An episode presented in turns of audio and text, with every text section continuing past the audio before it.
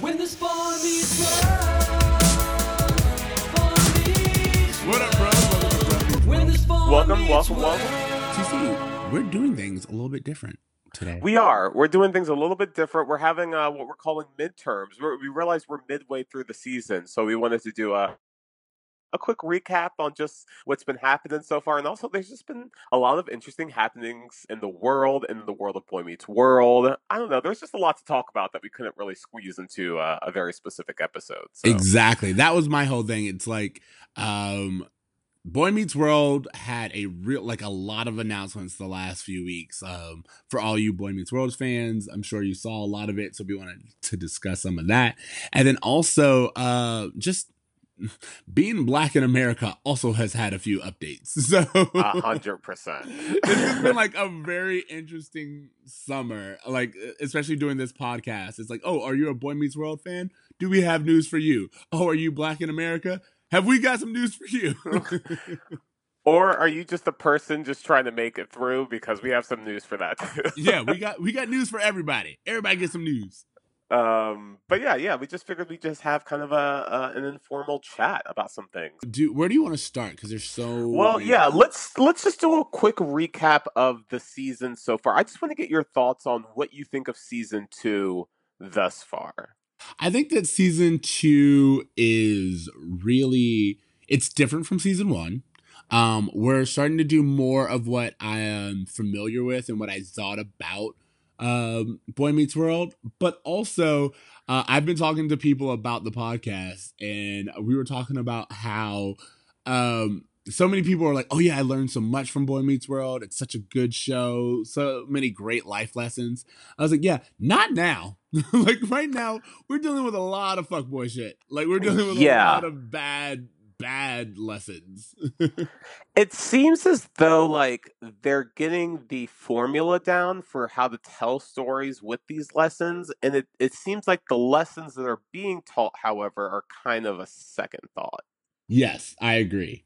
Uh, because I, I will say that like the way that they've established the show in this season versus the first season like i feel that um there's just there's a bigger world now to corey like there, it's it's it's outside of just that sixth grade classroom that we were in all the time in the first season yep. um, he's interacting with new people. He's having new experiences, but he's learning things from these people that sometimes aren't great. And um, I don't know. I definitely feel like the influence of high school and trying to be like cool to other kids is making him act kind of douchey at points. Him and Sean both. Um, great episode. There have been some fantastic episodes this season, but overall, like you said, I think I'm also surprised at how um, just how the lessons don't age well. Exactly. Like some of the like the last episode we had, that was like wow. that episode was batshit. Like And I I, really don't know I- where we're going forward, but I was just like, wow. We're comparing women to meat, and no one's like saying like, "Hey, that's a bad thing for you to do." Corey and Sean. Corey and Sean never have a, "Oh, maybe we shouldn't do this." It's just uh, "Hey, Yeah. you're my bro." yeah, at You're the my end of it, remember it was like, yeah, oh, at least we respect each other. Yeah, I can. You can respect another man, just not a woman. That's that's crazy. um so yeah that that has been an interesting thing although um i have to say that i am loving some of our new characters that we've had this season Oh, mr yeah. turner the harley's crew everything like that i'm loving all of our new characters Harley, of course, uh, and the kind of crew, they're some of our favorites. You know how I feel about Mr. Turner. Um, and then looking ahead, I was also like, oh yeah, we get some more fun characters.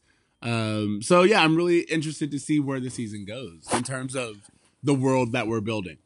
now at the end of season one we had a final recap in which we voted our favorite character from season one to be minkus. How much are you missing minkus midway through season two?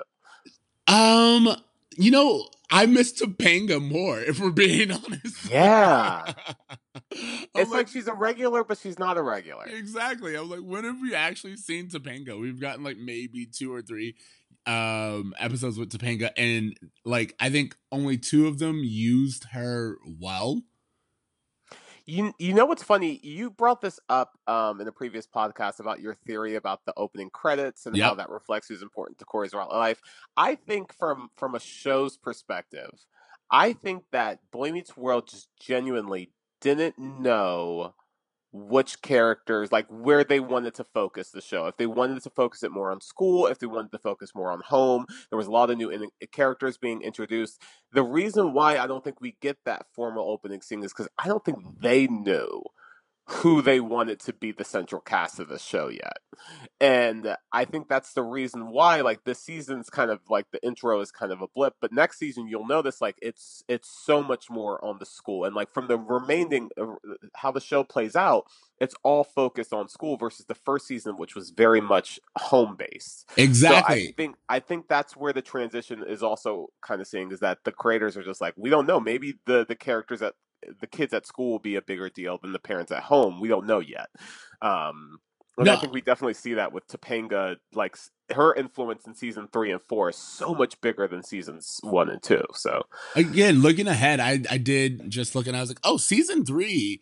I think season three is where it's like, I'll like, yes, this is the Boy Meets World that I know. Um, Dude, seasons three, four, and five are the bread and butter of the show. Specifically, season four. You know how I feel about season four, but to me, Exact- like this is the best the show gets is seasons three, four, and five. And so I know that, like, even though there's some bullshit that we're seeing in these, uh, you know, first two seasons, there were some episodes we didn't really care for, some episodes we outright hated, some episodes we didn't agree with. I know there's, you know, a light around the corner with season three coming up, and even honestly, the end of season two has some great episodes.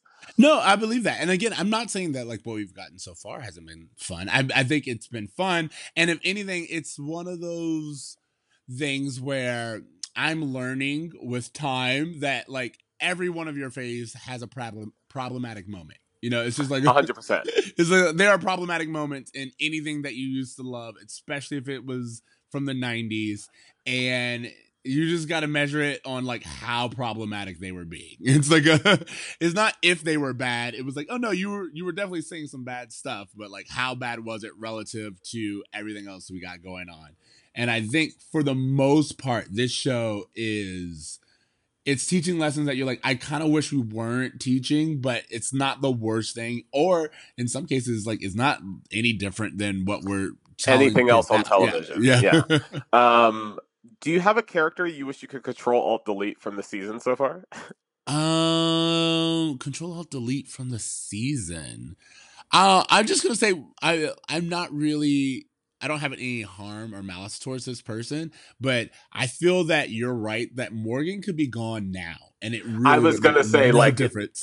no, like they could have just totally Judy Winslowed her, and it would have been fine. Like, I I feel like it's more of like uh, we don't know what to do with her, and because Eric and Corey are so close in age, like Yeah. we see Eric at school with Corey interacting with his friends. yeah, I mean, even in season one, Morgan was just kind of like this like girl that they were babysitting all the time, and like Eric would like bring his girlfriends home. They would meet her, but they're not going as home as much anymore. Exactly. They're going to Chubby's. They're going to other places. So I mean, like the drive-in. You know, there are all these new locations that we never went to in the first season. So I think she's just becoming less and less relevant. And I, I mean, even when they bring her back, I don't really remember her being super. I think it's important. weird because I'm trying to think right now if there's any other TV show that kind of has a formula like this or like has done a similar thing. And what I'm saying is, you're right. Boy Meets World, like it in the first season, it's very family heavy, and then it, and it's very family heavy and Mr. Feeney. You know, like those are the two people who we're kind of talking about, and we've talked about this before. And then he gets older, and now we're in middle school slash high school, and things are kind of all over the place. Um, it's like uh, because I was I- like, you know what? get rid of Alan? And I was like, um, like if well, no, I was Kill Alan off. well, not just kill Alan off because of course we get great scenes with the family later. But I was saying that like I'm thinking about it now. When a show, I want more. I want to learn more about uh Sean and Sean's family life and what he's going through. We got a little bit even about like the kind of crew and like what's going on with them. I feel like if this was a modern day show, uh, it would have been like a Degrassi type situation where like we're learning. I would say that we're storyline. we're gonna get there. We will get there. It's just we haven't got there yet, but we will get there. Especially with Sean and some of the other characters, we definitely will dive into their families more and more. And I think Sean has a huge um, uh, emotional arc in season three with because that's when his parents disappear. So that's when we really start getting into what all that is doing to him and his character. But to your previous point of just like I don't know of another show that's done this. I will say that like the first season of Saved by the Bell is from the teacher's perspective. Yeah, but that's what what I mean is like in the first season of Saved by the Bell, that is true, but they immediately switch and they know their formula and they That's it. right. Season two starts and they keep that. They had that formula locked and loaded. They That's didn't what I'm have any saying. moment to like to transition, and it seems like Boy Meets World is having this year of transition. But yeah, they just seem to have known it right away. And even um, you know, when you look at like Family Matters, which was really supposed to be about the Winslows, and then kind of shifted gears towards just being about Urkel, and um, uh, even Fresh Prince initially when it started was supposed to be more about the family, and ended up just being more and more just about Will and, and Carlton for the most part. So especially um, towards the later years. yeah, and I, I think that is there is that just that transition of just like, well, let's put this on the air, and how are the audience reacting to it, and what changes do we need to make, and what characters are working, what characters aren't working. Um, But the thing that I'm saying is even when you like even when you have a show that changes its focus and it changes its stars, it still for the most part has a, a dynamic or a rhythm to it or a way of storytelling that you said that we will get with Boy Meets World in season three. What I'm talking about is I feel that we are watching them work this out on television.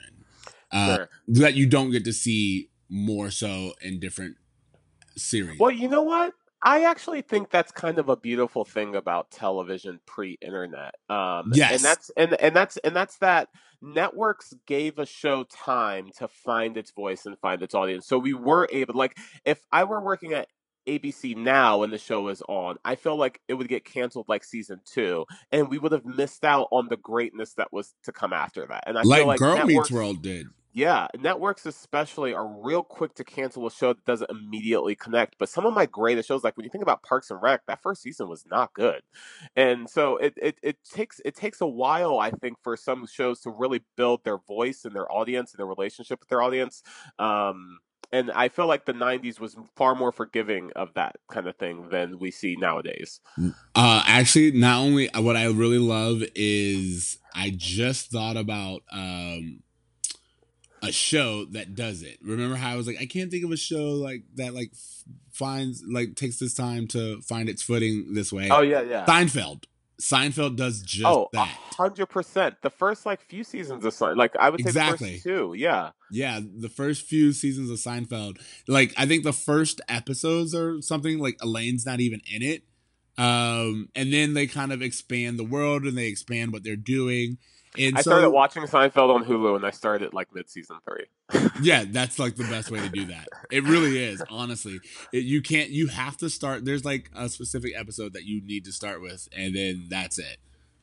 Yeah, I think it was like the Chinese restaurant episode. Might be at the yes, season ah, two. that's such a beginning of season good one too. But I think that was one of the first ones, and then like the the one where they lose their car was an episode in the parking garage. Yes, remember. uh, yeah, you're right. Some of those early classic episodes, and to me, the the bet is my favorite Seinfeld episode. yeah. Well, so the bet is the or the that- contest. I'm sorry, the yeah, contest. the what it's called. contest is the one that put it on the map. Honestly, the con the contest is the one where everyone the next day was talking about. Oh my god, did you see this show? Yeah, um, and it's still it's still really good, and it's still relevant to like any friend group now. You know, it's just like I think it's Well, really- I watched their um not that there's anything wrong with that episode recently, just to see how well that aged. And How does that elbow- age too bad? yeah, no, no. Honestly, I love that episode. I mean, I still again to this day with anything, it doesn't just have to be about sexuality. If I'm talking about someone's like.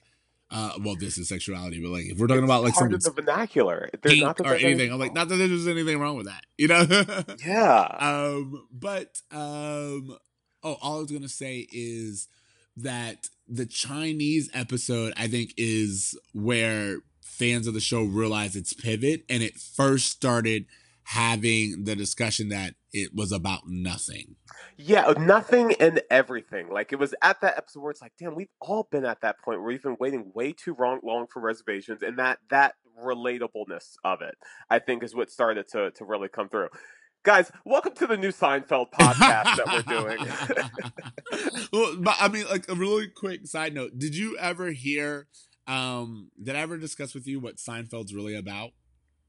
no. All right, so I was speaking to someone earlier, and they were talking to me about how Seinfeld's not a show about nothing; it's a show about manners, American manners, um, and how we deal in social situations. So it Well, called it's it definitely social commentary, but yeah, I never really thought about. yeah like, no it's a American show about american manners and how we like that whole thing of like in america you're supposed to wait quietly uh for your reservation you're supposed to tip you know there's like all these things that you're Yeah. supposed to do as an american to be part of our social structure and all of these people don't agree with it and they are always challenging those expectations of what it means to be polite in america and that's what the show's really about Wow.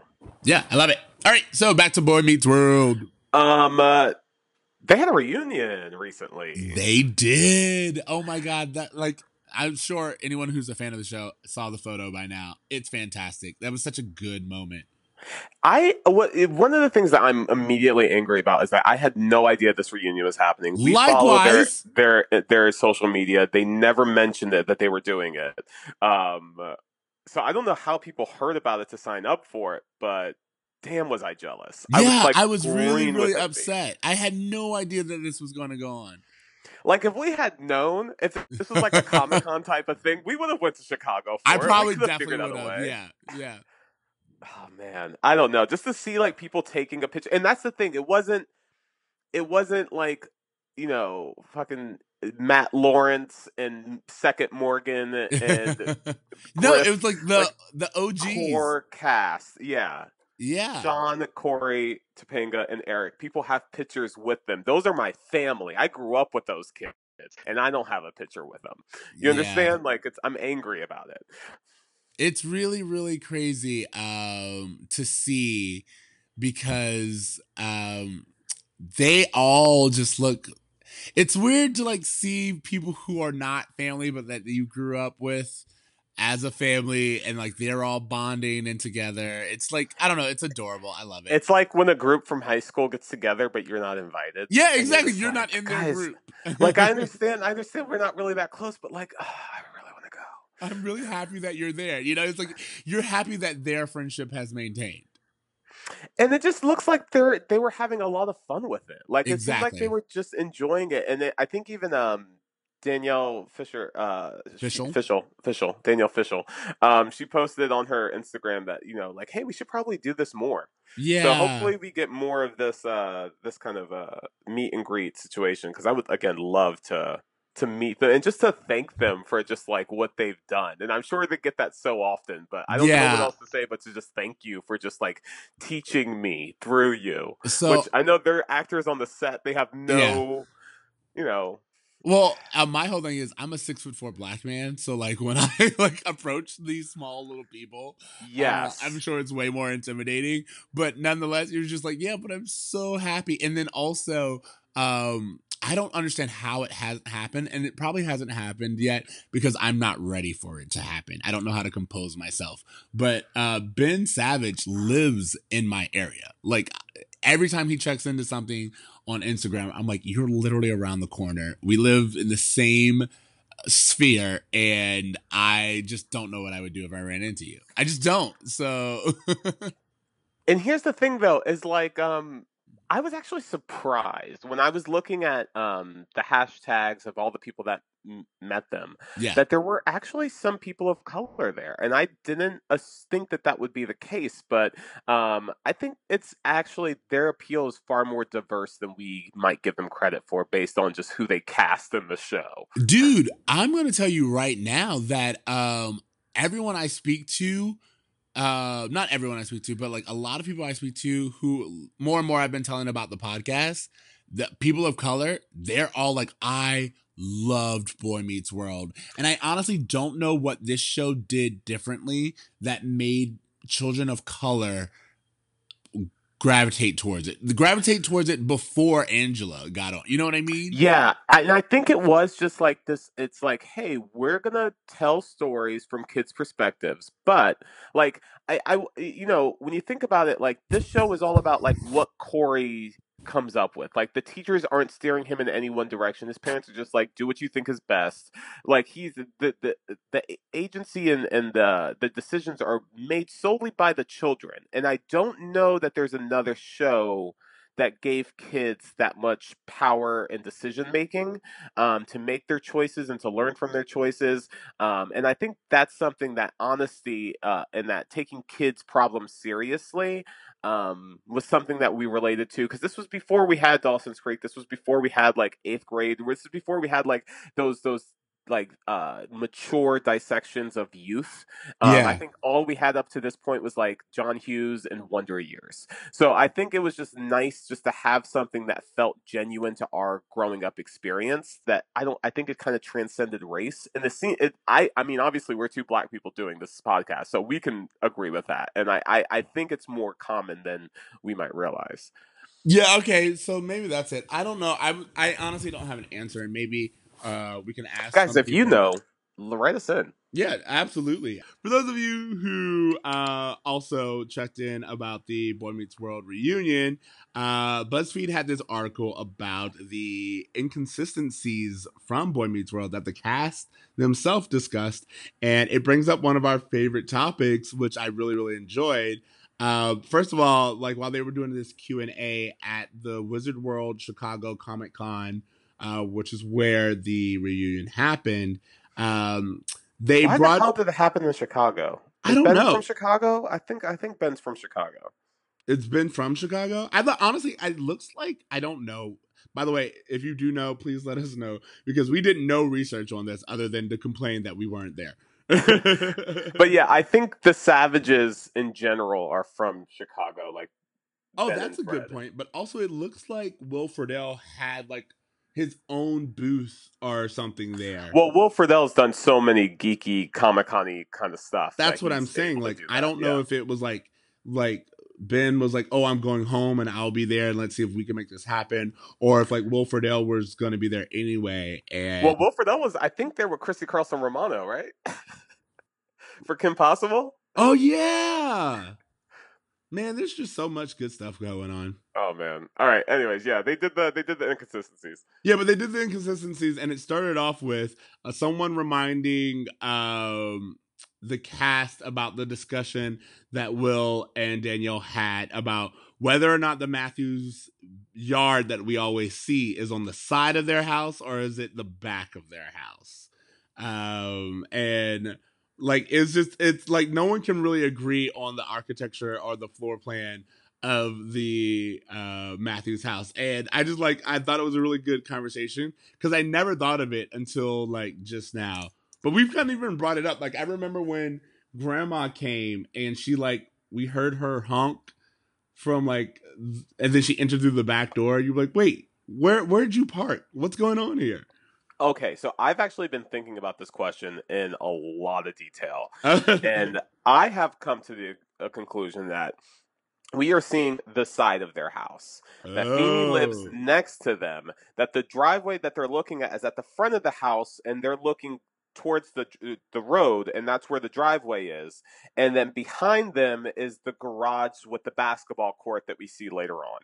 All right. I mean that That's pretty my that's my opinion. that's Will Friedle's opinion as well. Um, but it's really it's crazy because it's always called the backyard or it's always seen as the backyard.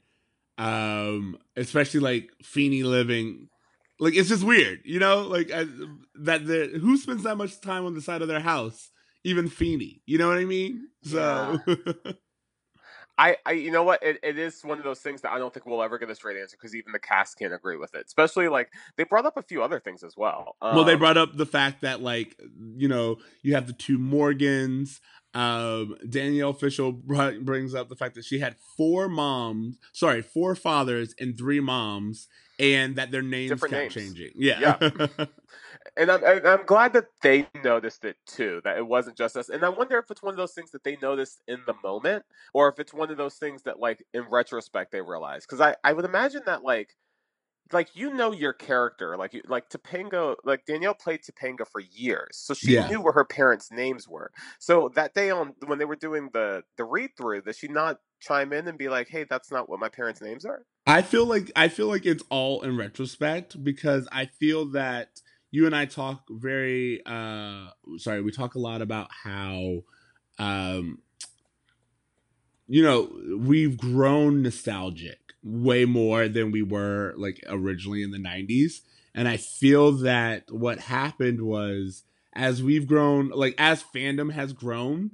like we've paid way more attention to details than like in the 90s when like you would just get a script and you would read it you know what i mean I, I guess so. I just feel like as an actor, like I would know my character's history, I would know my character's family, and uh, like just one day at a table read, just to be like, hey, that wasn't the name they had last time, or didn't I have a sister? Like just one of those things to just kind of throw out to the writing room, just to be like, hey guys, did you ever have any thoughts on what happened to the sister? Or i mean because I- like no they do bring up the fact they bring up the fact that nebula was there and then disappeared and that Uh, Sean had siblings that yeah. disappeared. They like they literally there's in the quote uh it's like I had this is uh Ryder Strong who uh plays Sean it was like I had sisters that disappeared, I had one brother who disappeared, and then Matt Lawrence was like another brother. So like when Matthew Lawrence shows up, uh they just kept they go they just kept casting brothers and sisters like willy-nilly. Yeah, and I think the the goal eventually with that was to kind of like uh, flesh those characters out to um you know have families of their own. I just don't think it, it, it ever really caught on. Um but I mean obviously Matt Lawrence stuck around for a while, so I think maybe it was just a timing thing. Like we had to meet Sean and understand Sean first before we could kind of move on to siblings. Yeah, no, I mean, I think in reality, I just think that in the 90s, they weren't as meticulous because this was all pre Arrested Development, where like uh continuity became a huge thing. Like, you couldn't say something in one episode that didn't add up later because we are now a generation that is used to jokes that build upon Yeah. themselves and we pay attention. So, like, if you say they live uh if like we're the generation where it's like well we know where the, we found out where the simpsons lived because they said that uh they were looking out the window during this time of day and they saw the moon and you can only see the moon at 7 p.m from this angle. So you know what i mean? Like that's Yeah. that's who we are. Uh I think and I think a lot of it has to do with binge culture as well. Like when Yeah. you're binging a show, you're picking up on things, you're staying with stories. In the 90s, there was no like there wasn't even this thought of, "Hey, we're going to put this on DVD one day." It was, "I'm going to air this and then it's going to run in syndication out of order." exactly So I think that was kind of the thought of just like, well, whatever works for this episode because exactly they would be like who anyway. cares and now you're right with binge culture if you say that um topanga likes oranges and then in four episodes topanga goes i can't i'm allergic to oranges we're like whoa whoa whoa we will pause Yeah. And which, I mean, we've done several rant. times on the show. yeah exactly But yeah, wish I could have been there. Wish I could have asked them. If you were there, what question would you ask them? Like if you Uh, were in that public forum and you could ask honestly them one question. here's this is why i'm like i don't know what i would do if i ran into ben savage because i don't know if i would have asked any like i'm like right now you're asking me what i would do. I would i just need time. Because like I was like, it's like, especially like seeing Ben Savage and Ryder Strong or Danielle Fishel or uh, Will Friedle at any point in time separately, I would be overwhelmed. So to have all four of them be in the exact same spot and then being like, oh, you can ask them a question, I just, I would gush for like the longest time and then like apologize. I think I would ask them what their favorite episodes were. Like oh, that's a good one. That's always a good one to be like, hey, what's your favorite episode? because I feel like their memories, like they they have memories of it the way we have memories of like I don't know if you did like high school theater, but like when I think back to like high school theater, yeah, I remember the show kind of, but I mostly remember like the shit that happened backstage and like things like that. So uh, from So that's what I would have said. I would have talked way more about like um you said what their favorite episode is, but I was like, what's some behind the scenes stories Sure. that like you guys really have been holding on to? Yeah, that that would be a good one too, just to figure that out. Just ah, man, I wish I could just be a fly on the wall while the show is going on the entire time. Yeah, exactly. Um, I mean, it's. I think that they did honestly, and I think I would also ask them. I mean, like I don't know if they are allowed to say anything about it, but like why Girl Meets World didn't go because as we were talking about it, Girl Meets World was also finding its footing, but they were starting to do really well uh, in terms of um, getting back to that Boy Meets World formula and hitting on really, really adult or relevant uh, to children topics. And eh, can can. I can I give you my thoughts on this? Yeah, go for it. It's the audience. When you put it on Disney Channel, it's a different audience. When you have like the the audience that Modern Family is marketing towards is completely different than the audience that Girl Meets World was marketing towards, but they should have been marketing towards the same family audience. Put and it that's put it on Freeform.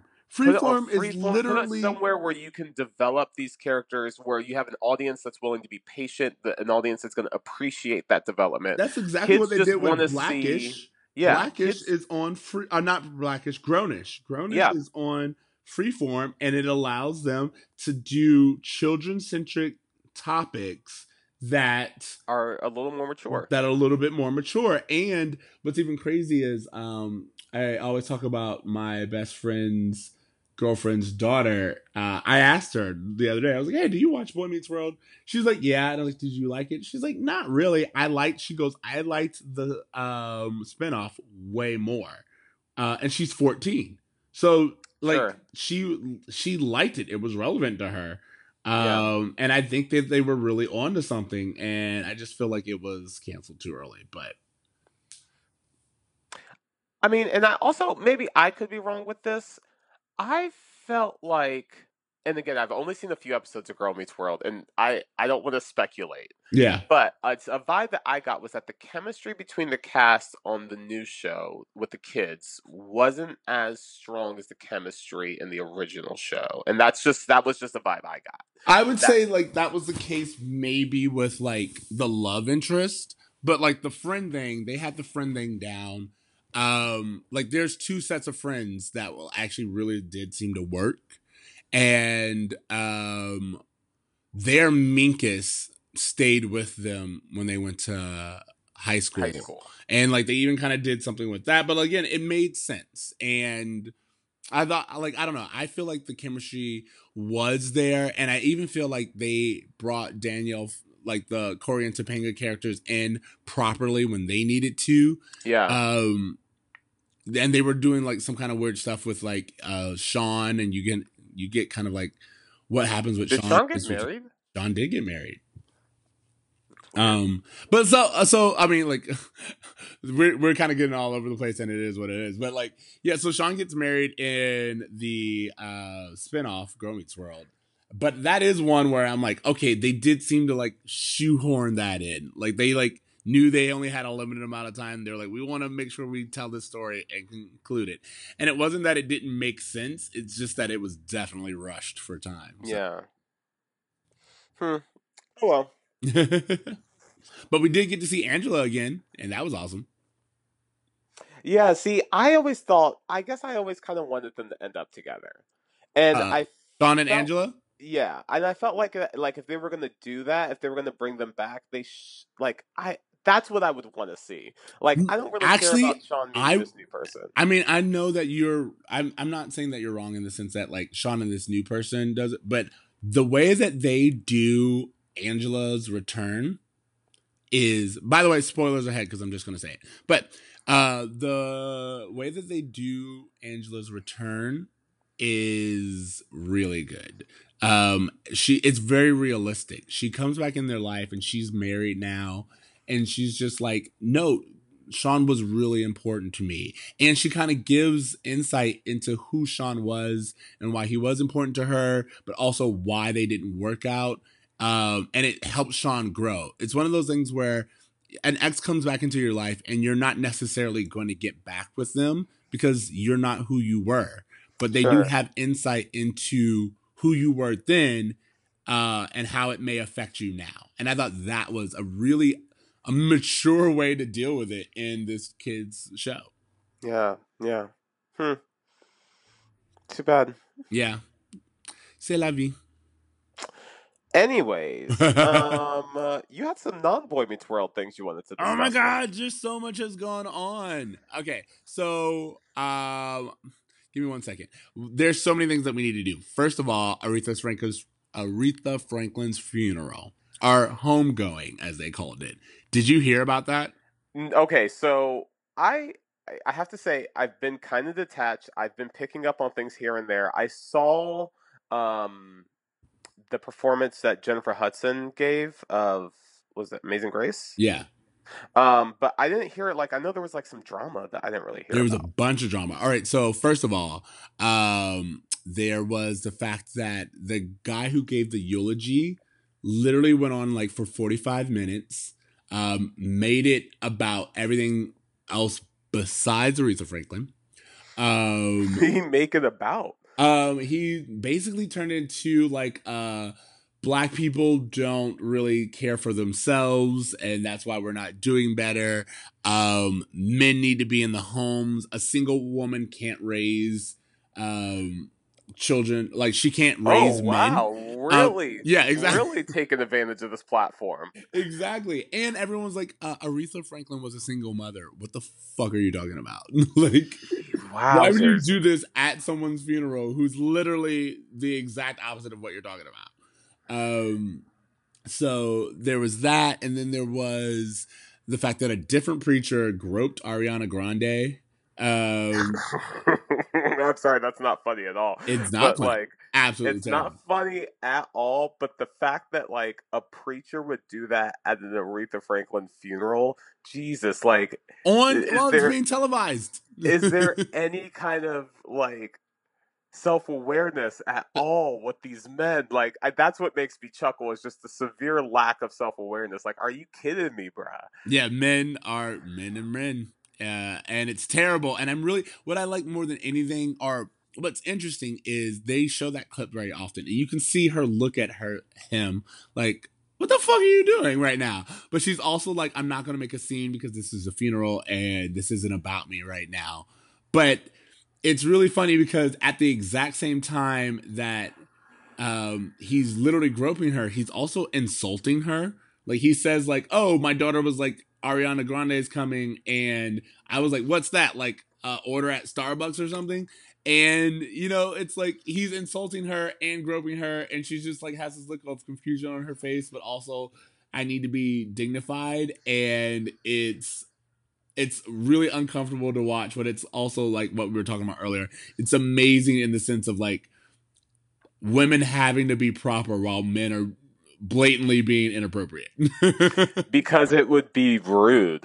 Like Yeah. at that point, like it's it's on them to be like, do I want to be as rude as this person to make this into a thing? How can Versus- you imagine how crazy that is? I mean, like I do know that there's plenty of times, like as black men, where we have to do the same thing, where it's like, a, okay, you were clearly just inappropriate and or racist right now, and I have to bite the bullet because me responding would be inappropriate, uh, and I would be the target or the victim going forward. But If I were at a funeral and someone that came up to me and just like just full on grabbed my dick and and and like insulted me at the same time, I I you know what? I don't know what I would do. You know what? Now that I put myself in that scenario, now that I've painted that picture, I truly don't know what I would Honestly. I can tell you, you would do exactly what Terry Crews did, which is that, like, again, as a black person and as a black man, and uh, you're right, this was like a great segue. I just want to talk about Terry Crews and his whole thing real quick because uh, you know about that whole story, right? You know what happened? Yeah, yeah, yeah. And so, what people don't understand, as someone who is this tall, black, and gay, I've actually had the exact same thing happen to me where, like, someone will touch me who I'm like, wait a minute, like, your mind is just confused about what's going on. I think people really underestimate shock because you, what people assume that they would do is like, you know, you saw it coming, you understand what it was inappropriate and you know it's just like a, oh you have the freedom and the agency. But what people forget is sometimes these things will happen in a situation where your mind just can't compute that someone would be so bold as to do so And so it takes your mind a few seconds to literally put everything in line. You're like, and then to then at that point you have like decision making comes in. Exactly. Well, not only that, but like at that point in time, sometimes it just takes a moment. You're like, oh wait, so did did someone just grab me inappropriately? You know, did that really happen? Did it happen in public where other people can see it? Did it happen in public to me? did it Yeah. happen in public to me where other people can see it, where I can't really do anything? And then, you know, all of the social things kind of flood in. And by that time, a few seconds have gone by, and your reaction, no matter how it would be, would just be in delay. Like, you know, it would look weird because it's so much time has passed since the actual incident has happened. So you Yeah. like literally may have to chase this person down to react. You know what I mean? Just And so, like, as people. someone who's seen that happen, I just think about the fact that this woman got insulted and groped in na- on national television in front of everyone, and you know, again, like her mind just had to be like, "Are you are you kidding me right now?" like, you're just literally trying to rationalize what's going on. Yeah. And it's almost like, you know, the kind of person who would do that is the kind of person who would know that this would be so much of a shock that you wouldn't be able to give a That's another thing. I know for a fact that a lot of people who do that, they do it because it's kind of like a what are you going to do? Yeah. Are you going to be the person who calls me out in a room full of people? Are you yeah, going are to you going to make this inappropriate? Are Yeah. you going to be the one who makes this weird and turns it into a thing? I'm because not even I'm not going to do this in a situation where you would be able to react even positively to it. I'm going to do it in a situation where you can't react at all to it. exactly. Ugh. They do it in a way that it's like in order for you your response no matter how like your response anything other than to let it slide would make you look like the weird one because they did it in a way that was just such a sleight of hand. You know what I mean? Yeah. So it's just like no one else saw it happen. And because, as we've talked about numerous times, uh, in America, it has to be so blatant and direct for Americans to be like, oh, yeah, that definitely, he definitely had it coming. Sure, sure. But if they didn't see it with like footage and an announcement, they're just like, are you blowing this out of proportion? Um, Ariana, she's not having a great week. Um, yeah, that now we can talk about Mac Miller, but keep going. yeah. So Mac Miller overdosed, and apparently there's an, a group online that's saying that the reason why is because of Ariana Grande. Yeah. Because she didn't nurse him and take care of his mental health. She went and got engaged to Pete Davidson. She, you know, like I, I just this notion that she should have stuck with him and took care of him in order for him to not make this choice. Exactly. And I want to make it very clear uh fuck that. Fuck that. Fuck Yeah. Any expectations that you are required to stay with someone who, by the way, has proven themselves to be damaging. Uh, Yeah. And you need to take, you are only responsible for yourself. That is, you are only responsible for yourself, and especially when it comes to mental health.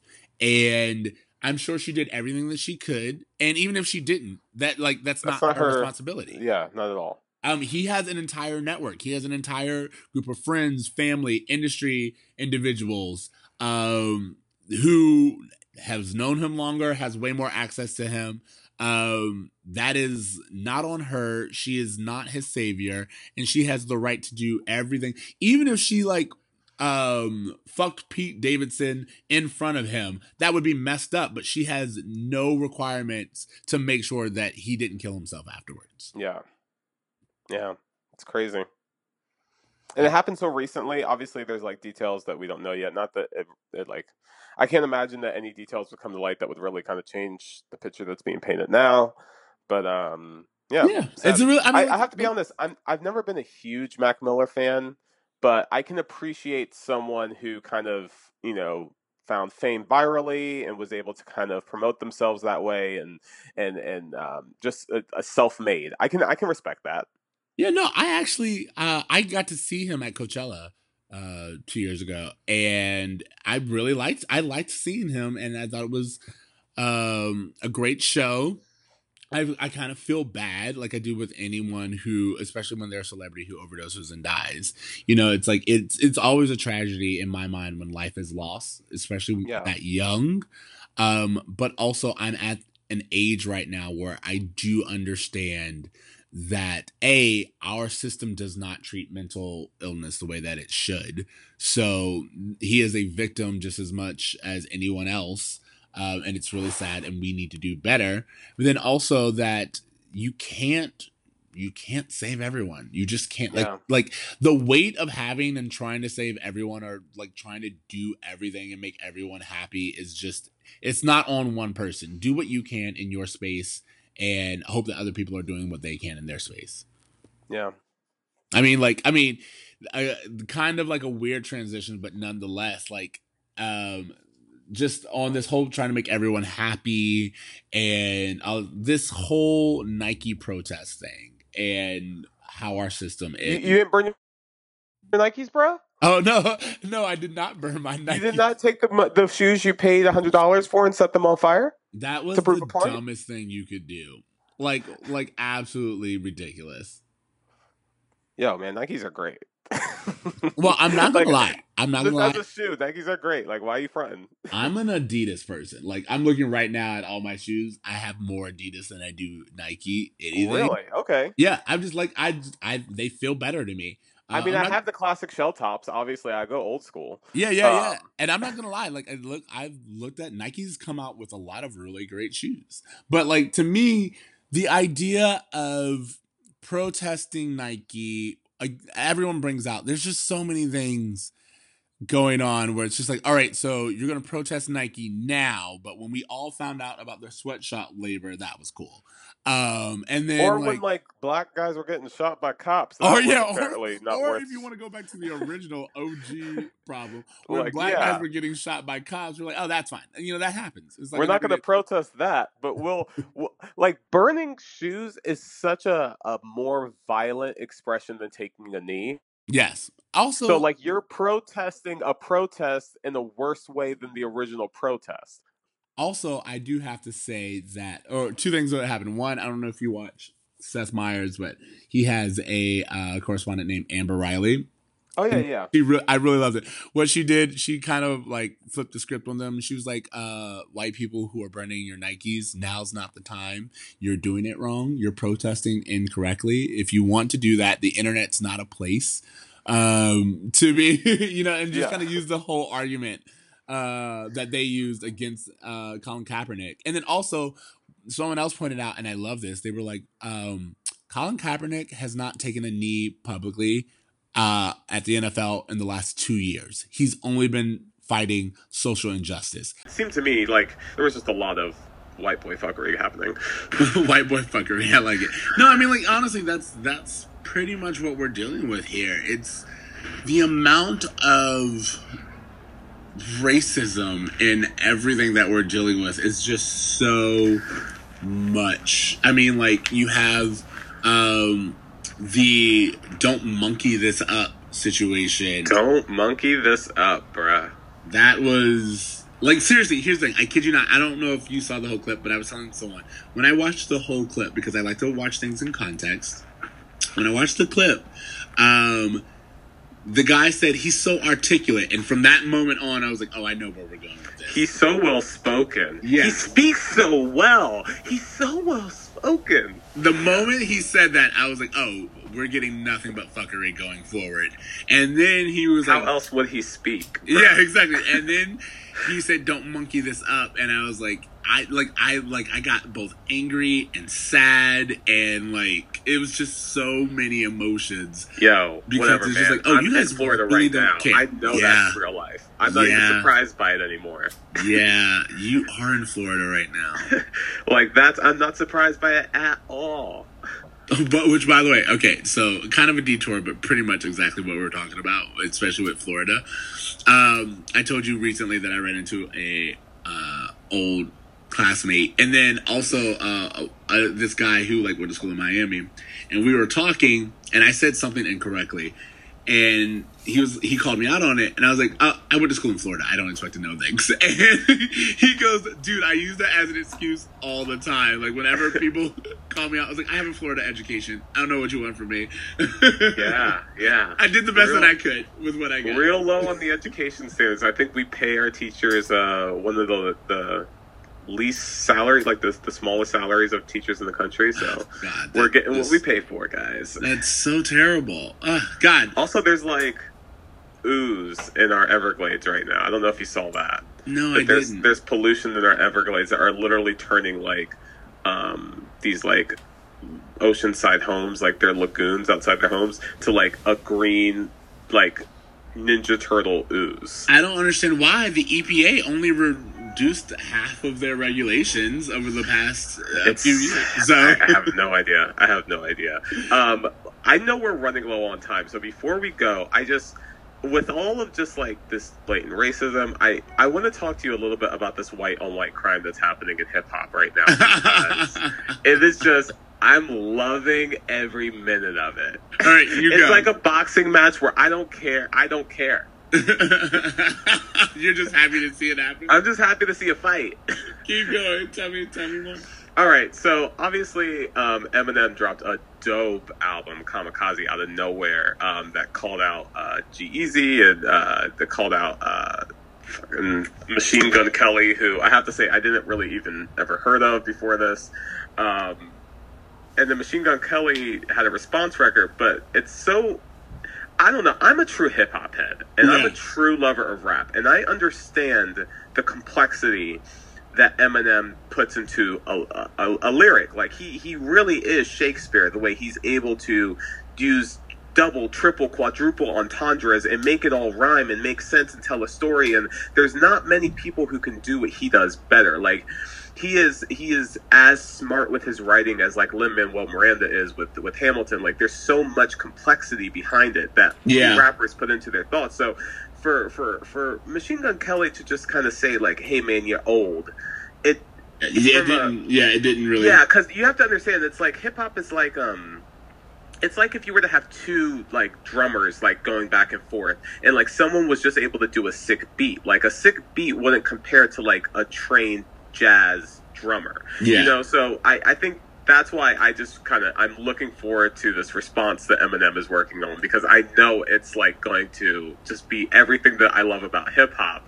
Like even like I know there's a lot of like doesn't age well parts of the Biggie and Tupac story. Yeah. Um, but their their their rap beefs. I mean, hit them up. I don't know if you're familiar with the with the song. It's it's one of the greatest rap beef songs of all time. No Vaseline by Ice Cube. Like this is what hip hop was built on, and it's just it's interesting when you have like MGK just being like, "Hey man, don't be a bully," when Eminem's like, "No, that's not really what it's about. It's about just you know you know calling out skill and what is skill and who's who's the dopest on the mic. Like that's what hip hop's always been. And I don't know. I, I, I hip hop can be other things than who is the baddest of them all, but I that is true to the root of it.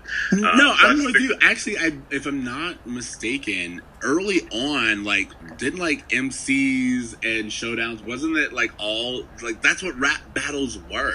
That's all they were. They were like, "Yo, my DJ is the best. My DJ is the best. Yo, I'm an MC and I'm the best. No, I'm the best." Exactly. Like everyone was just kind of challenging going? each other. I mean, like, and don't get me wrong, uh, Biggie and Tupac clearly got it, took it to a more violent state than it had been before. But it's like it's always been about calling someone out and you proving your worth uh, on lyrically. You know, like that's what rap battle really is. It's just like, all right, you saying all this other stuff, and I can call you out and I can say everything I can about you. But what really matters is how you deliver, not even necessarily what we're talking about. It's like how do you deliver what you're talking about. And we've Yeah, had a lot of those lately.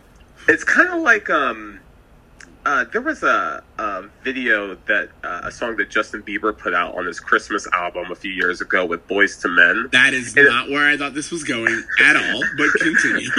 But it's like when you hear Boyz II Men sing and then you hear Justin Bieber sing and you're like, oh, okay, so that's what good and good singing is, and that's what extraordinary singing is. yeah. That's that's what we're, we're what hip hop is kind of doing right now, and that's what I think Eminem's trying to, to prove. He's not trying to say that new hip hop is all bad. He even says like, "Hey, Lil Yachty, there's nothing wrong with it. It's just not for me." But he is saying that there is a level of skill and talent that's being you know pushed aside that that we need to hang on to. And yes, we can experiment with new sounds, but let's not you know lose what's artistic about this art form. You know who's Uh, above all of it? Childish Gambino.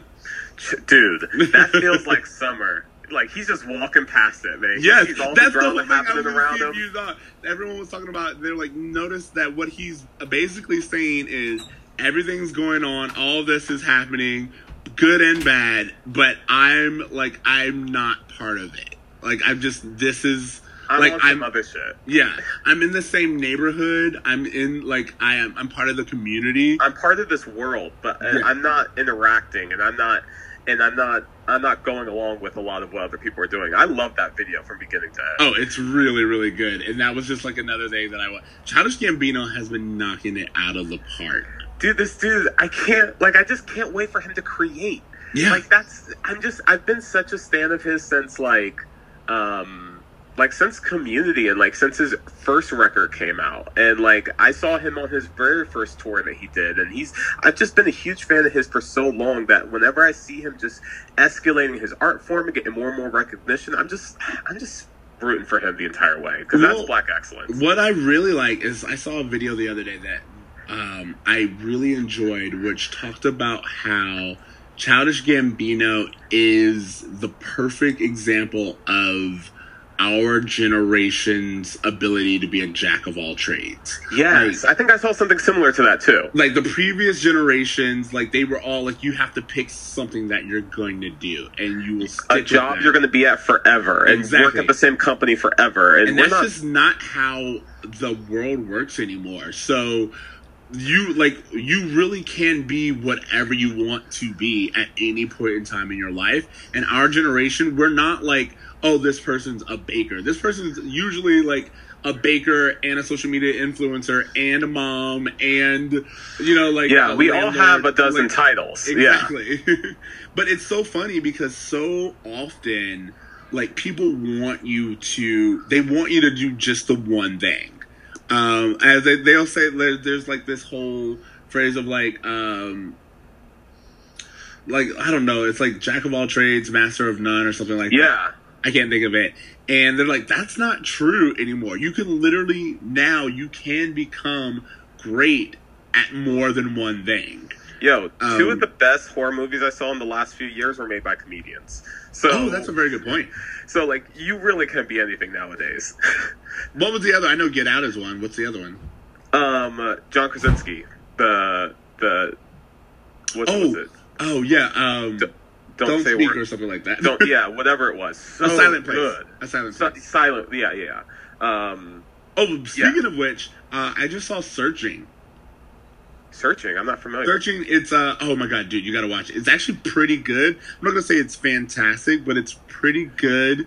Uh, and it has a it's a good thriller and it has a good twist and you really do go on the ride. Um, it's with John Cho. Is that how you say his name, John? Cho? oh yeah yeah yeah yeah like.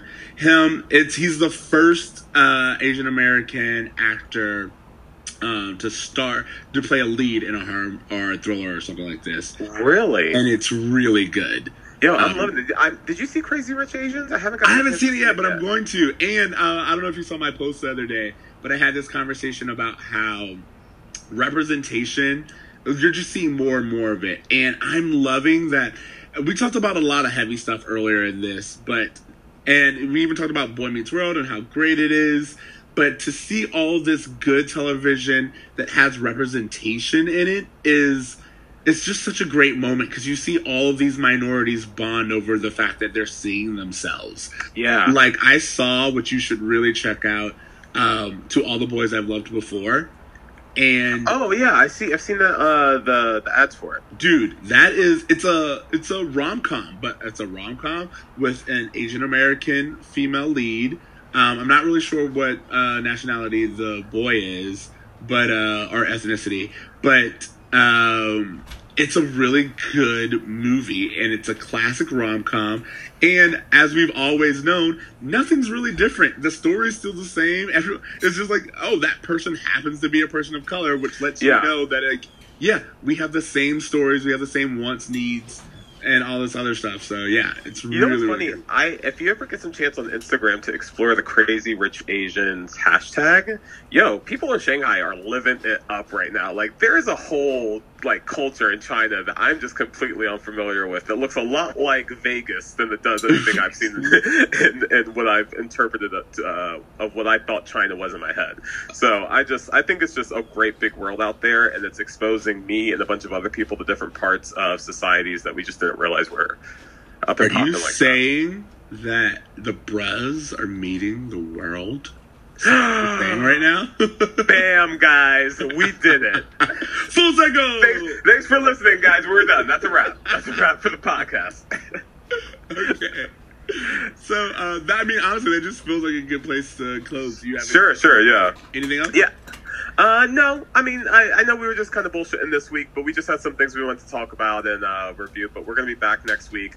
Um, I have actually seen the episode, and I'm excited to talk to you about it. Um, but I have not seen the episode yet, so you get no reaction from me.